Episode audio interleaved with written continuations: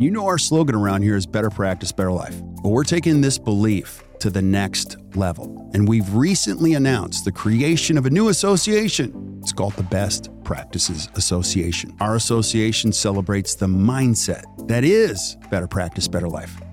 This mindset celebrates time, healthy living, personal growth, clinical excellence, and impacting the lives of your patients and your team through intentional leadership. In fact, we are the work life balance experts in dentistry. The BPA will coach independent dental practices like yours to thrive by sharing best practices and operational habits, behaviors, systems, tools, and insight that lead to profitability and sustained growth, and you can still have a life. So if you're a dentist that wants to surround yourself with great thinkers, let us help you create your own version of Better Practice, Better Life. Go to actdental.com forward slash BPA or hit the link in the show notes.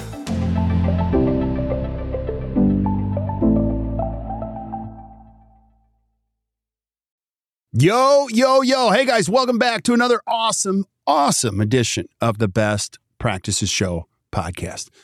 You ever wish you could go back in a time machine and learn some things that would help you in your career? We're going to do that today with Dr. Jim McKee, one of my favorite teachers, mentors in all of dentistry. Today, he shares the three things I wish I learned in dental school. You will love this. So make sure you listen up, and we'll see you guys soon.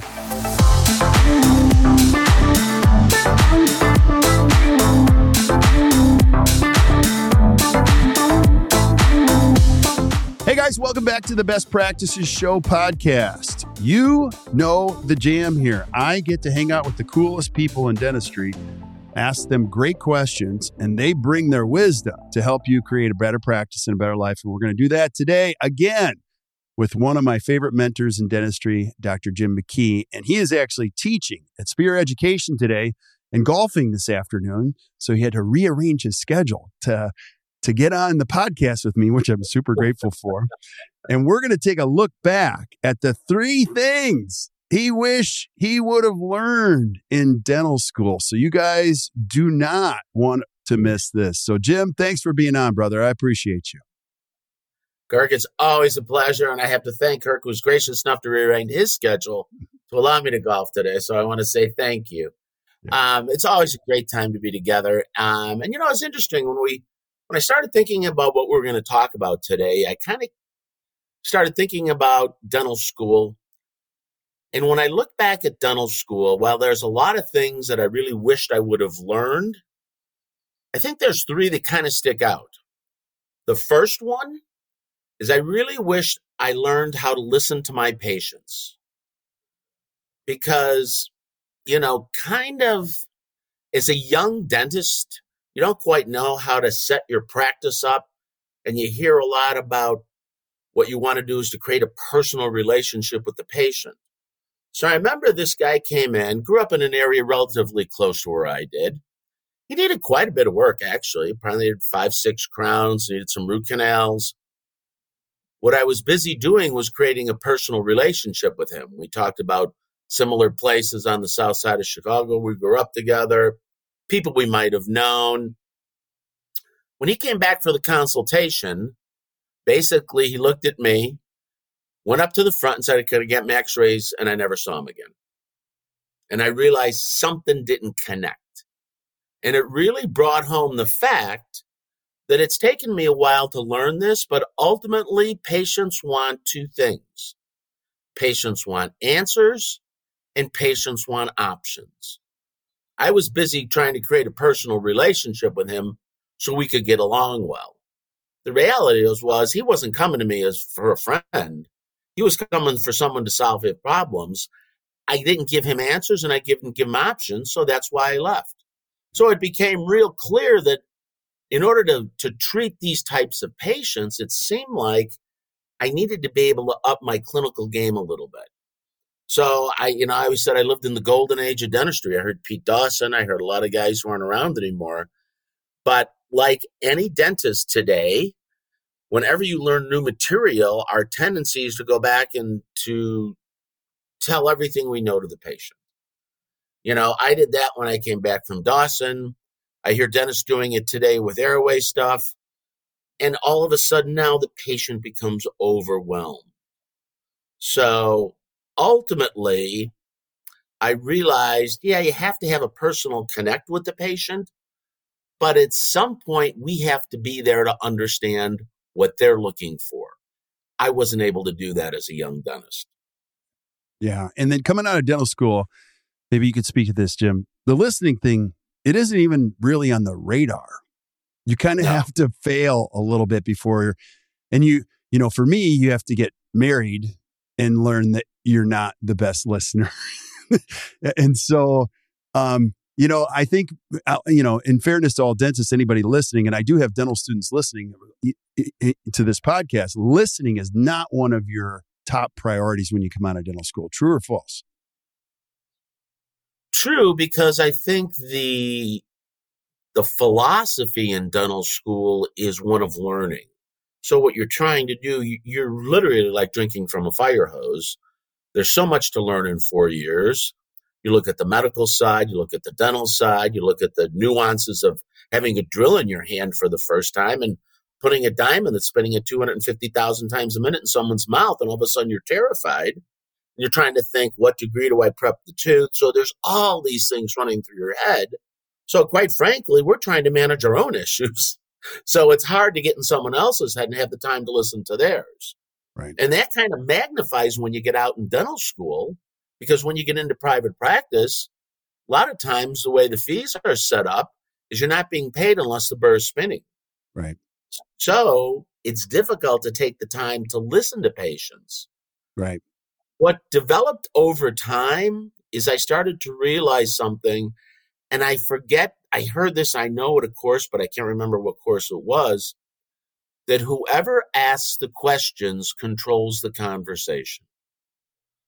And ultimately, I think our job as really good diagnosticians is to hear what the patient's saying and then lead them to the questions that they should ask. And what that means is we have to listen to what their issues are. Yeah. So, as a new patient coming into your practice, how are my issues being listened to from a patient's perspective? Am I coming in and getting my teeth cleaned and having a two second look and saying, this is okay? Or is it a different experience where I'm meeting with the doctor first and trying to get an understanding of what my problems are? And quite frankly, what do I need as a patient? Sometimes all I need is the cleaning. Right. So Frank Spears talks. Frank Spear talks about filtering your patients, uh, and he'll give patients the options. Would you just like a cleaning? Would you like a complete exam along with that cleaning? So it kind of gives the patients a little bit of leeway to make that choice in terms of my specific practice, what happened over time, as I developed the clinical expertise, patients started to find me. So a lot of that discussion about how patients come in your practice got handled up front because they were coming for a specific reason. Yeah. But, you know, for years, especially during the transition period, I, and still today, quite frankly, I have two types of new patients coming to the practice. One patient is referred for a specific reason. Usually it might be a restorative case where it's more complicated than a neighborhood dentist feels comfortable doing. Another might be a patient with a joint based issue that is coming in looking for some diagnostic. Um, a diagnostic workup might be a young pre-orthodontic patient getting evaluated prior to orthodontic treatment, or it might be someone who moves in the neighborhood and their neighbor has been a patient of mine for 30 years and they need a cleaning. Right. All those need to be managed somehow uniquely so that each of those patients feels like their answers are being or their option or their issues are being addressed. Yeah. So that's why it gets down to I think really starting to figure out how those patients are coming into our practice, which leads to a discussion probably at some point then about how do we answer the phone and how does all that stuff work together. Yeah. But well, that's all the things that we need consultants to teach because so many times, quite frankly, if we're busy at the chair, there's not really time for that. So, so it needs to get done somehow. Right. So whoever does it, whether you insource it or outsource it, it needs to be handled. So we'll talk a little bit more about that as we go on. Right. I want you to go back to busy at the chair. Would you agree? I think anybody listening to this would say, I fundamentally agree with you, Jim. And there's a relationship between speed and quality of listening. There's a quotient there. There's a, there's a, you know, I, and I'll tell you why I said this. This week, I went to a healthcare provider who came into the room, the doctor, and asked me twice, any plans for this summer? I told the doctor what my plans were for the summer. And then he asked again, and I could see by his eyes, he wasn't listening at all. And he had to be somewhere else. And it was not in dentistry, but you can see he had no time at all to listen to the. And I think young dentists, you know, this is important when you're creating this type of practice. Jim, you have a practice because I come to you, I'm usually highly referred. And if I'm going to pay out of pocket for the quality you deliver, I got to know you're my person and there's got to be time to listen. So talk about the speed. You have to, you can't be moving 100 miles an hour to listen, correct? Well, you know, really what it comes down to is every patient's going to communicate differently. There are some patients, I remember I had a patient really needed a lot of comprehensive dental care. And I did a consultation with them, and I was done in 15 minutes with the consultation. Patient walked out. My front desk person came up and said they didn't accept the treatment, did they? I said, yeah, they did. But he was a type A driver type personality. And he was ready to hear it. So he didn't need a lot of time. But what I have found is the more the greater the complexity of the case that you're treating, generally the more time we have to spend up front in diagnostics and exam. Exam before diagnostics, quite frankly. But if it's just two or three fillings, then yeah, then you can maybe you can move through the process a little bit more quickly. If it's a more comprehensive problem, and I'll tell patients this, dentistry is like a funnel. If you spend a lot of time at the beginning, the end comes out pretty easy. If you don't spend as much time at the beginning, then you tend to have a lot of problems later on in the process. So, for the complexity of your case, Mrs. Jones, what we may want to do is to spend a little bit more time up front so I can understand what the process is, so we can get the diagnostic records that are necessary, so you understand what your options are, so we can get a good result for you. And the fee for that will be whatever it needs to be. But most of the time, if patients want answers and options, in my experience, they're willing to make that financial commitment to get that because many of the times they've been to places where they've simply gotten treatment because there's been no diagnosis. Because, you know, we tend to jump to the dessert. We go, we skip the exam, we skip the diagnosis, and we go right to treatment. We don't eat our vegetables. Right. You know, it's it's hard because think of you know, and especially in the world that I live in, the first thing that a patient generally comes in with a bite is a bite appliance. They have no idea of the condition of the tissue that they're trying to impact with the bite appliance. The bite appliance could be great for one type of an appliance, but maybe not appropriate for their type of an appliance. But there's been no diagnostic workup. So all of a sudden now we're throwing darts, but we got a blindfold on and we don't know what to expect. And as a result, most dentists say, I don't want to treat this type of patient because I can't get a predictable outcome. It's not that you can't get a predictable outcome, is we don't know what we're starting with. That's why we have a difficult time getting a predictable outcome. That is so well said. I love it. I absolutely love it. What's the second thing you wish you would have learned in dental school? Well, if number one was learning how to listen to patients, number two, without a doubt, is I wish I learned the importance of how to work with my staff members. You know, it's funny, we typically call it staff management. And I used to think that I needed to manage people all the same because that way I could be fair to everyone. What I realized is that everyone brings different strengths to the table and everyone brings different weaknesses to the table, myself included. And it's taken a time, it's taken a while to get comfortable to realizing that what I need to do is I need to try and accentuate the strengths that my staff members have, and I need to try need to try and compensate for the weaknesses that they have as well. And again, that means that maybe some people do different things in the office than other people do. I probably wasn't okay with that when I was younger because I always thought everyone had to be cross trained exactly the same because that's what I was taught. In retrospect, looking back at it over the over the years, my advice would be to find the strengths that people have and build on them. But ultimately, I think the term staff management is kind of a it's a troublesome term because I don't think people like to be managed. I think they like to be led. Right. And really, I think practice management, if you want to call it that, or staff management is really staff leadership or practice leadership. It's part of the responsibility of being the owner of a small business is that if you really think about it, if I work four days a week and I have seven hours of practice time, eight hours a day plus a one hour lunch, I have 28 hours and I can allocate to my time and my practice. Now, there's time, as every dentist will tell you, outside the 28 hours that add probably sometimes double that and in some weeks even more than that. But ultimately, there has to be, I think, what I found is my ability to lead the staff became infinitely greater once I started having regularly scheduled staff meetings. Why? Because I had time with them and it gave me a chance to understand from a leadership perspective what I had to change in the practice technically, but not only technically, but non technically as well. Okay. Let me go there.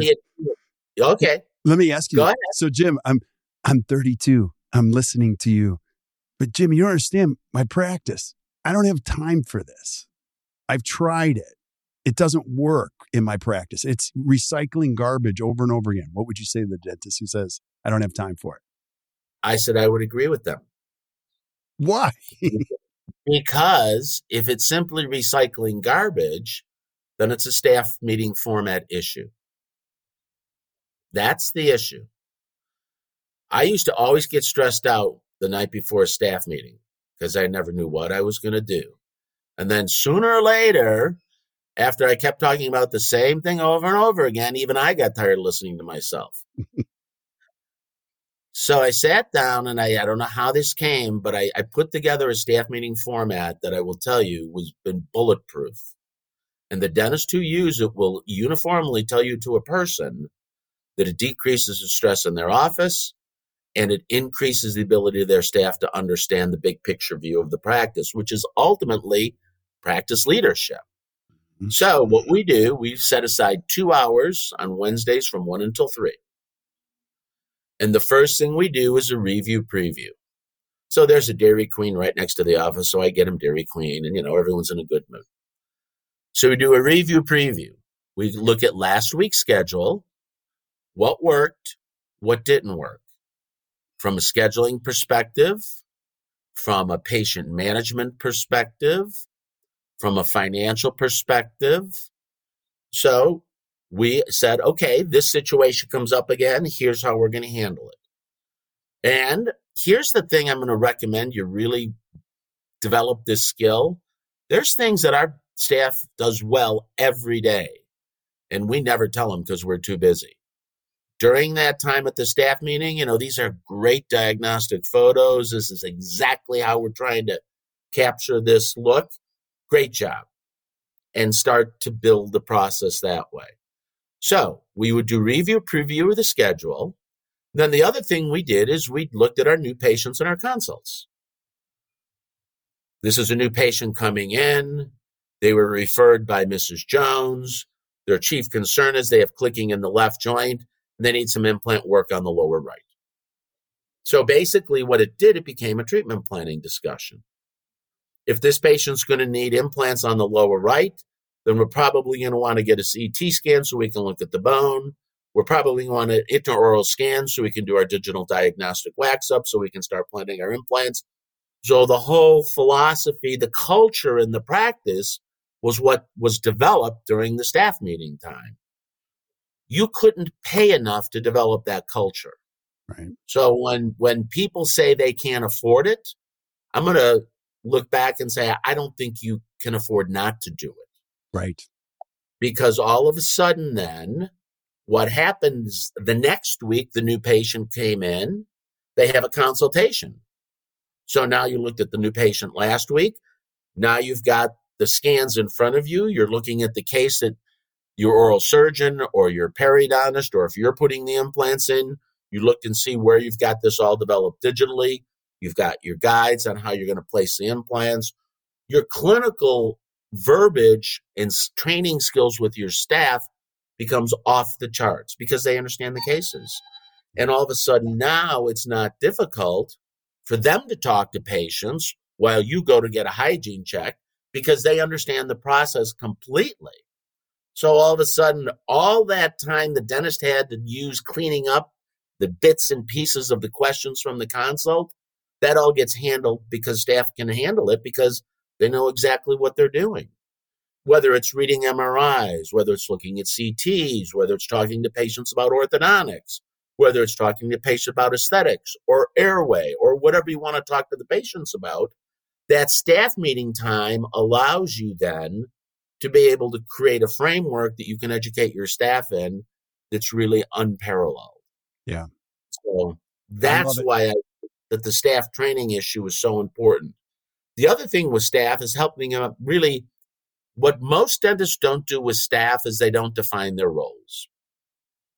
I'm going to go back to an old tool that Pete Dawson taught me, and you probably remember this, Kirk. He talked about looping. Do you remember him talking about looping? Absolutely. Looping, I use looping for lectures I put together for staff. I taught my kids how to write their papers in high school with it. Basically, for any position in your office, you write down everything related to front desk as fast as you can. Go back and prioritize it, combine like topics, eliminate anything that's extraneous, and then go back and prioritize the top one of those and do the same thing about the top one. Loop everything, and what you end up with is as many times as you want to loop that, basically standard operating procedure for manual for your office. You can use that for staff evaluations. Staff can rate themselves on a scale of one to four. You can rate them staff on a scale of one to four. You know what you're going to be surprised at? That gives you another chance to say, you know, you rated yourself a two here. I think you're a four. You're doing a great job.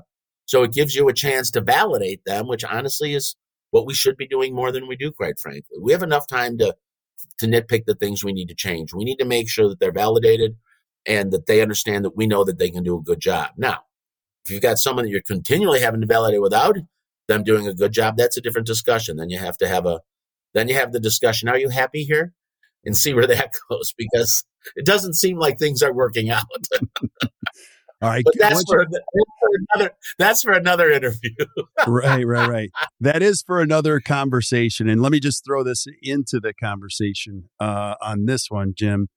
If I'm a dentist listening and I'm like, yeah, I would love to do that. I just, mm, I can't find an XYZ, you know, like a hygienist. I can't find an assistant, or I haven't been able to find the right team. What would you say to them just at this point in this conversation?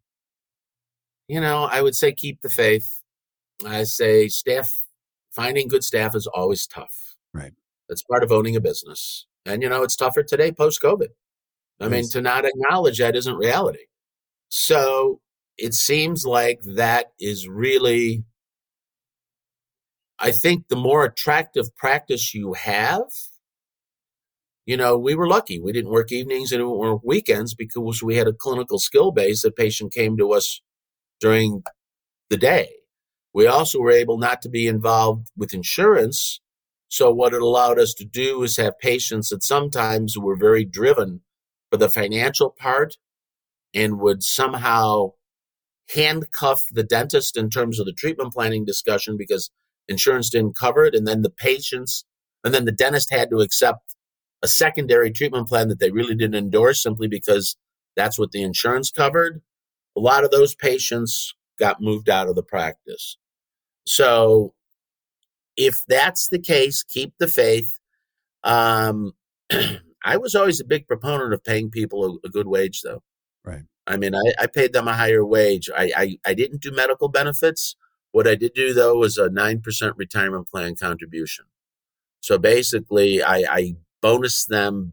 Basically, we had to do 3% for the safe harbor contribution, but I bonused them an additional six as part of our annual bonus. And that was more than if I had provided medical for them and more than probably a traditional bonus would have been also. Yeah. So that was based on that was based on the profitability of the practice. So they knew they had some skin in the game. But that's pretty much what I did every year. So they got they got paid pretty much higher than anyone else, and they got a good bump at the end of the year. But you can't do that unless you've got the fees to do it. So right. So well said, Jim. And I think how you started the answer, I love in all those those points support it. Having an, a more attractive practice, you know, just culture, hours. If I if I'm really good as a chairside assistant in Chicago, I know I'm good, and I'm going to find it a, a practice that can appreciate my talents. It's a it's an attractive pr- place to work. So I completely For sure. Agree. Yeah, for sure. What's uh what's number three? What's the third thing you wish you would have learned in dental school? Well, it kind of relates to what we were just talking about. Um, I wish I had learned how to set my fees differently. What? You know, I I I had no you know, let's think back. How are dental school fees set? They're typically based upon government fees. Right. And then when you get out of dental school, you go into practice and you're either going to be in network or out of network. If you're in network, that's real clear. Your fees are set by in network by whatever plan that you're with. And a lot of times when you get out of school, that's what you have to do. When I got out, I did welfare dentistry. So I was working at a, at a fixed fee practice that the government set the fee for. Um, but usually, even when I started the, the fee for service practice, if you really think about it, I wasn't involved with insurance plans, but my fees were still set by insurance companies. Because how do most dentists, when they get out of school, set their fees for a crown? They call their buddy down the street and say, Hey, what are you charging for a crown? Right. And usually their buddy's charging usual and customary, or maybe just a little bit above right. usual and customary, because we don't want to have a talk why insurance isn't covering it. Right. And that's usually how the fees are set ultimately, when you think about it, there's only two ways to set fees. It's going to be set by someone out of your practice, which is going to be some type of insurance company or government agency, or it's going to be by, sent by the person who owns the business.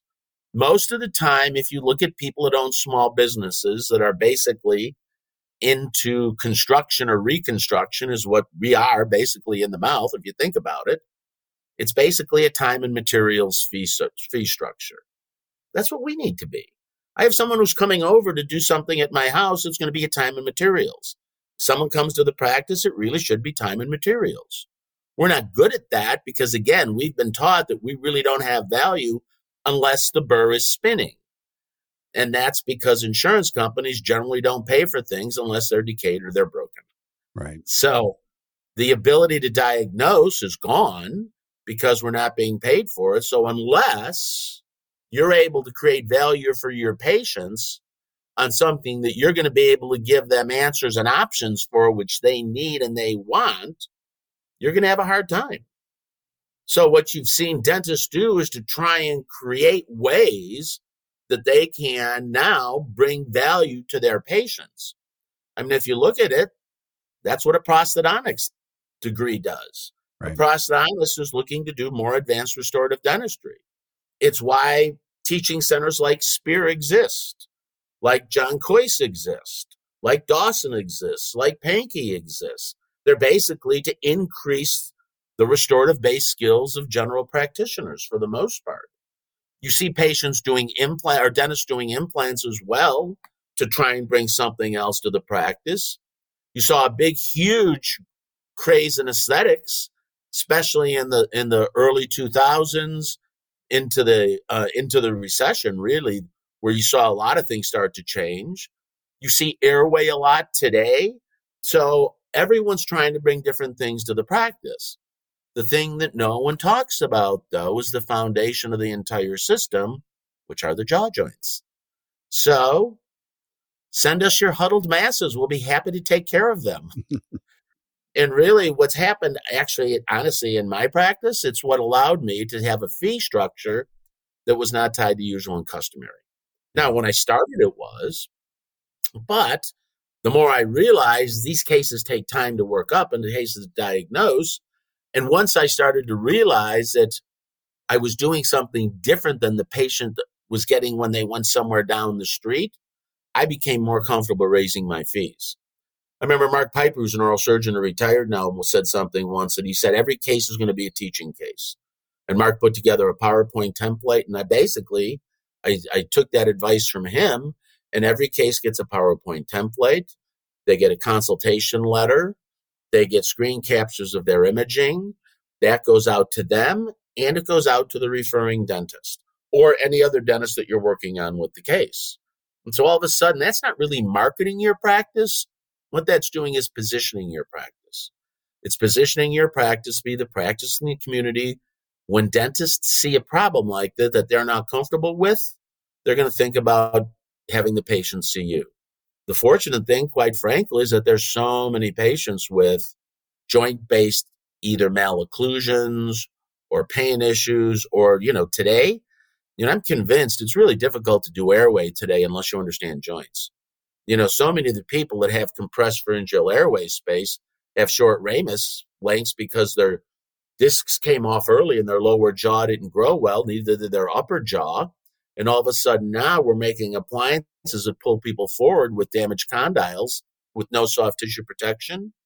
You know, Jeff Rouse and I did a a webinar for Spear treating are we titled are we treating the same patient you know jeff coming in from an airway perspective and i'm coming in from a joint perspective you know jeff said something that really stuck with me. He goes i'm i i'm kind of getting out of making sleep appliances because i'm i don't like having patients jaws get sore. I don't like their bites changing.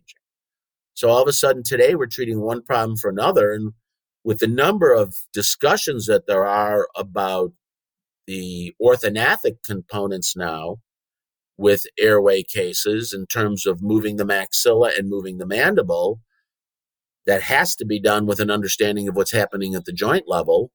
So now i think today understanding the condition of the joint becomes more important than it has ever been in the past based upon the changes that we're seeing in the airway discussions. So that's why i think whatever type of practice you want you can create. I would suggest, because most of the people listening to this, I'm going to guess, are going to be restorative dentists, create a restorative diagnostic practice. So basically, diagnostics in, in our practice is a subspecialty now. I have one column with restorative booked, I have one column with diagnostics booked. And quite frankly, my assistants outproduce our hygienists every day of the week because of the fees for diagnostic records. What it allows you to do is to have a practice model that doesn't have to be eight to 10 chairs and have a huge overhead. And yet you can be extremely profitable because you're going to have a referral based system with well trained staff with fees that are significantly higher than usual and customary. It is a practice model that, in my opinion, is not discussed enough. And I think today is a practice model that is really underserved. You can do airway in this model. You could do implants in this model. You could do whatever. I happen to do joints and occlusion because that was, quite frankly, that no one else was doing. And I got into that at a young age. I wish I could say that I planned it, but it was total dumb luck. Mm-hmm. But whatever you do, if you can create a restorative diagnostic practice, I think it's a practice management model that allow you to have a sustaining, thriving practice. I got to tell you, pretty much in any economy, even when the economy went south in the times that it has, our practice stayed busy and stayed profitable. So that would be my thoughts about fees and thinking about fees differently. Jim, that's brilliant. That is an entire podcast episode that I'm going to make you come back. We're going to do a week in the life of Dr. Jim McKee and how you put those columns together just philosophically because that's sure. brilliant. It's absolutely sure. brilliant. And it clearly articulates the time and materials framework that you described. Because think about this if you're a dentist listening, you only have so many hours. The ultimate test of getting more, you know, efficient or getting better at what you do or serving people at a higher level is they have to do more comprehensive stuff and possibly less days. I mean, you don't want to be working five days a week trying to keep up with the production numbers that you have told yourself. What a brilliant way, Jim, to think better about the future. Now, I want you to piggyback on one more concept. You're out at Spear teaching the advanced occlusion course. You don't see this anymore. It's underserved in the world of CE and very well attended by you guys. Why? Why has occlusion gone away? You know, occlusion's not the glamorous topic, and especially joints aren't the glamorous topic. The reality, it is the foundation for everything. You know, here, you know, okay, here's the reality.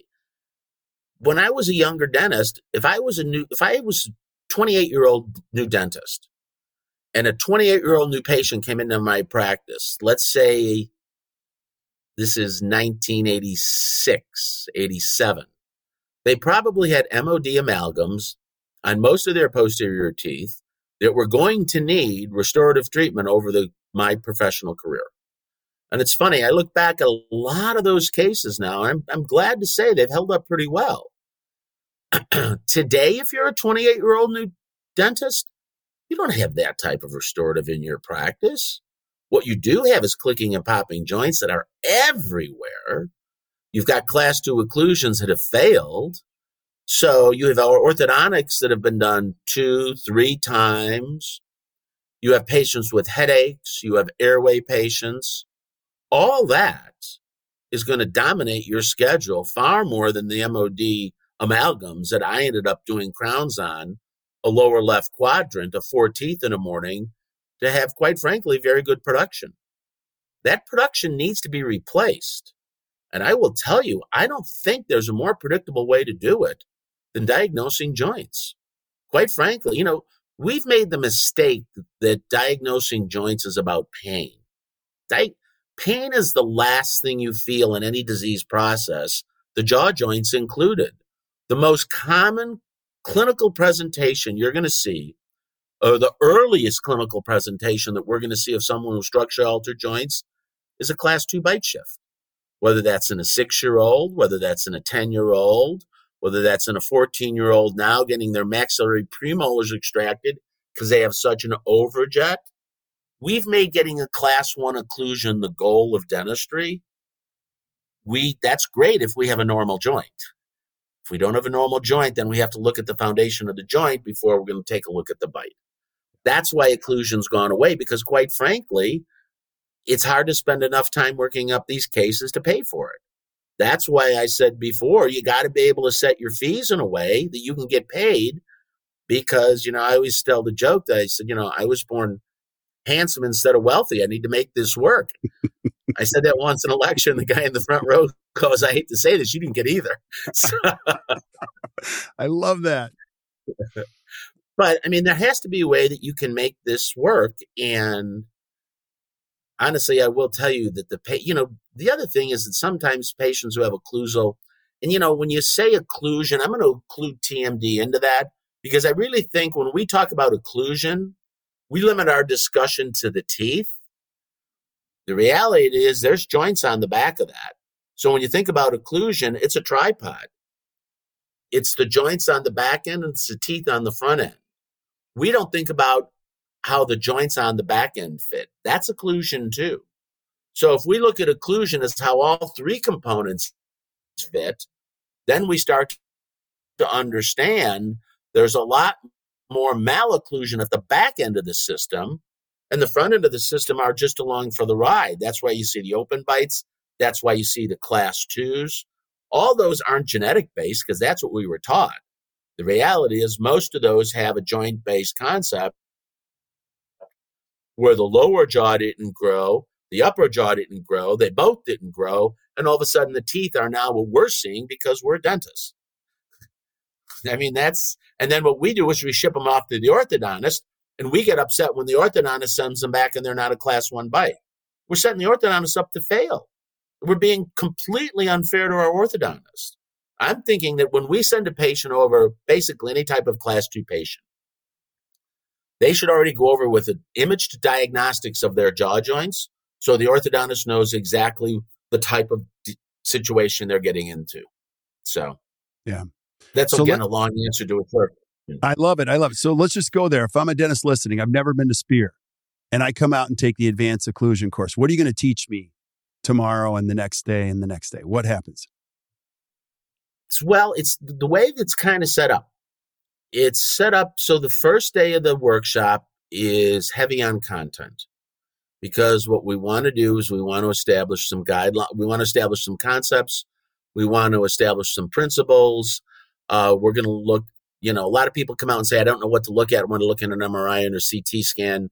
You're going to know that by lunchtime on the first day. Um, we're going to do a lot on recognition. So basically, we have treatment planning exercises on the first day where we kind of get the information just as you would in the office. And then we start to say, okay, what does this mean in the history? What are we going to be thinking about? Because ultimately, the whole goal when you're assessing a patient is to know do you need to image or do you not need to image? So a lot of the first day is based upon that. We end the first day with a review of CBCT and MRI imaging because we start day two with a call from a radiologist, Tom Pretty, who I've worked with for 25 years, who's an expert. So we bring in the medical perspective of it. So Tom's on a Zoom call like this. Great guy to listen to. Um, very good communicator. Tom's going to lecture at the American Equilibration Society this year. Tom and I have lectured together. Tom's lectured at AES in previous years as well. He brings a medical perspective that we need to hear. So that's how day two starts. Um, day two morning, we'll have skills and we'll have hands on. We'll work on seating the joints. We'll work on learning how to use a Doppler. Um, we'll work on photography that we use. Then basically, we start treatment planning. So day three afternoon or day two afternoon is treatment planning. We'll do a case that involves an occlusal appliance. We'll show you how to adjust a full arch occlusal appliance. We'll do a posterior reconstruction case where we rebuild it both in composite and printed onlays. Um, we'll end up with day three will be more treatment planning in the morning. At the end of the morning on day three, we have a diagnostic nerve block exercise. The reason we do that is because you are going to see patients, the more patients you see with structural alterations, the more patients are going to have pain. Diagnostic, diagnostic nerve blocks are a super easy way to be able to differentiate pain sources. We're not, you'll just be to show you where to, to put the, the needle so no one's going to get injected. And then day three afternoon is all implementation. It's all the systems, it's all the handouts, it's all the exam forms. It's basically when you leave, it's a turnkey operation to go home and start doing this. Now, it'll take time, but I will tell you, it will change your practice and it'll change it, I think, in a way that really nothing else can. It makes you almost impervious to outside influences in the practice. I love it. I love it. So if you're listening and you're not taking notes, don't worry. We're taking notes for you. You can flip up to the notes in Stitcher, iTunes, Spotify, wherever you're listening to this podcast. You're going to see a link to not only what Jim does, but a link to this course. And I'm going to encourage you, check it out. Now, I also want, do you have a few more minutes? I know you're. I have as long as you would like. Okay. I want you to talk about your study club. You also have a cool, cool study club. What is it? What do you do? How do you do it? Chicago Study Club. Um, it was interesting. Mark Piper. I've, I've I've been a proponent of study clubs for a long time. For me, it's my best way to learn, and it's my favorite way to teach. I was going to Dawson and Pankey courses 32 years ago, and I started a local study club that's still in existence. So for me, it allows me to cover more material more quickly. I ran a study club in Nova Scotia for Michelle Comeau for seven years. Mark Piper and I ran a study club for 11 years together. When Mark retired, I wasn't sure what I was going to do. So I thought about it and I said, I'm going to get a few more people involved. So I asked three other dentists to start the Chicago Study Club program with me. Kurt Ringhofer is the first one. Kurt's been on one of the podcasts before. Kurt's a great restorative dentist. He's about 20 minutes from me. Kurt also is in the local study club. Kurt helps me out here with the advanced occlusion workshop. Second guy was Drew McDonald. Drew's also been on the, the show before. Drew's an orthodontist in New Mexico, cutting edge orthodontist, orthodontist who understands the relationship between joints and occlusion. Not that necessarily the bite causes the joint, but more that the joint causes the bite problem. And then lastly, Seth Atkins, who is a young dentist in Waxahachie, Texas.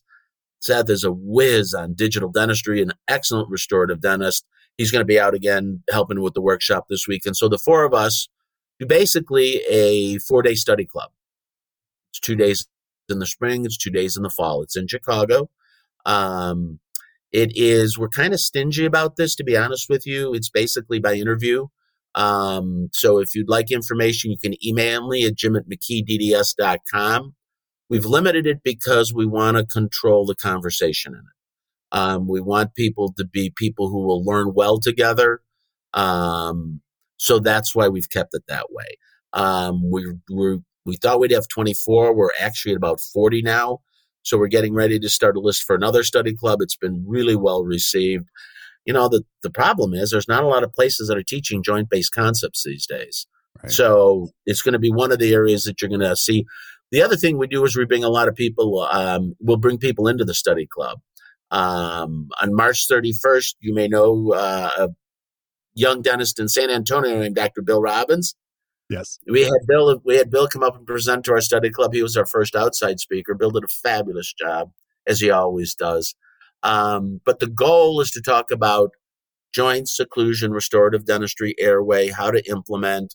It's a study club that's basically it's a it's a study club based upon the concepts um, that I think are the top concepts in dentistry today. So we'll we're going to either do presentations on them or we're going to bring the best people in to do them. So if you'd like more, send me an email. We can talk, and then we'll go from there. Yeah. So again, I'll put uh, Jim's email in the show notes. You can click right on it. It'll generate an email. You send it directly to him, and see if you can qualify to get into a study club. I love it. You do have to control the conversation to make any group special. Right. It's got to right. be a shared value um, thing. That's that's what study clubs are. Right. And you know that's that's why you know you know honestly I've done I've done a lot of courses over the years. A course is a different teaching methodology than a study club. Of course, you have a certain you have a topic list you want to get through, and you do that over whether it's an hour, whether it's a day, whether it's two days, whether it's three days. I mean, I know exactly what I'm going to cover the next three days at Spear. Study clubs are different. Study clubs are like going to a concert. Study clubs are live events. We want to do something else, we'll do something else. But basically, what happens with this is the members of the study club are the ones that basically create the content. Because I'll send an email out probably three months before the study club. I say, tell me what you want to talk about. Now, I've already got ideas on what we're going to do, but I know our October one is going to be heavy on orthodontics. So we're bring, we're having our members bring orthodontists in, and we're going to talk about the problems that orthodontists face today both from an airway and an occlusion perspective. So it's going to be an awesome, awesome two days. Um, but really, I think study clubs allow you, once you have a knowledge basis, to move faster along the learning curve than regular courses do. Yeah, totally agree. Jim, I appreciate your friendship, your mentorship, and your wisdom all the time. So thank you so much for being on, buddy. Feeling is absolutely mutual. Thank you. Awesome. Well, stick around while we say goodbye to everybody else. But thank you guys for listening to this very special episode of the Best Practices Show. I'm going to encourage you to reach out to Jim, either in the advanced occlusion course, his study club, and heck, if he's speaking anywhere, you got to see it because He's just one of the greats. And our hope today was this was great information to help you create a better practice and a better life. So uh, keep sending us suggestions for things that you guys want to see. We're lining them up all the time. And until we see you guys next time or you hear from us next time, keep watching, keep listening to the best practices show. You guys enjoy your day.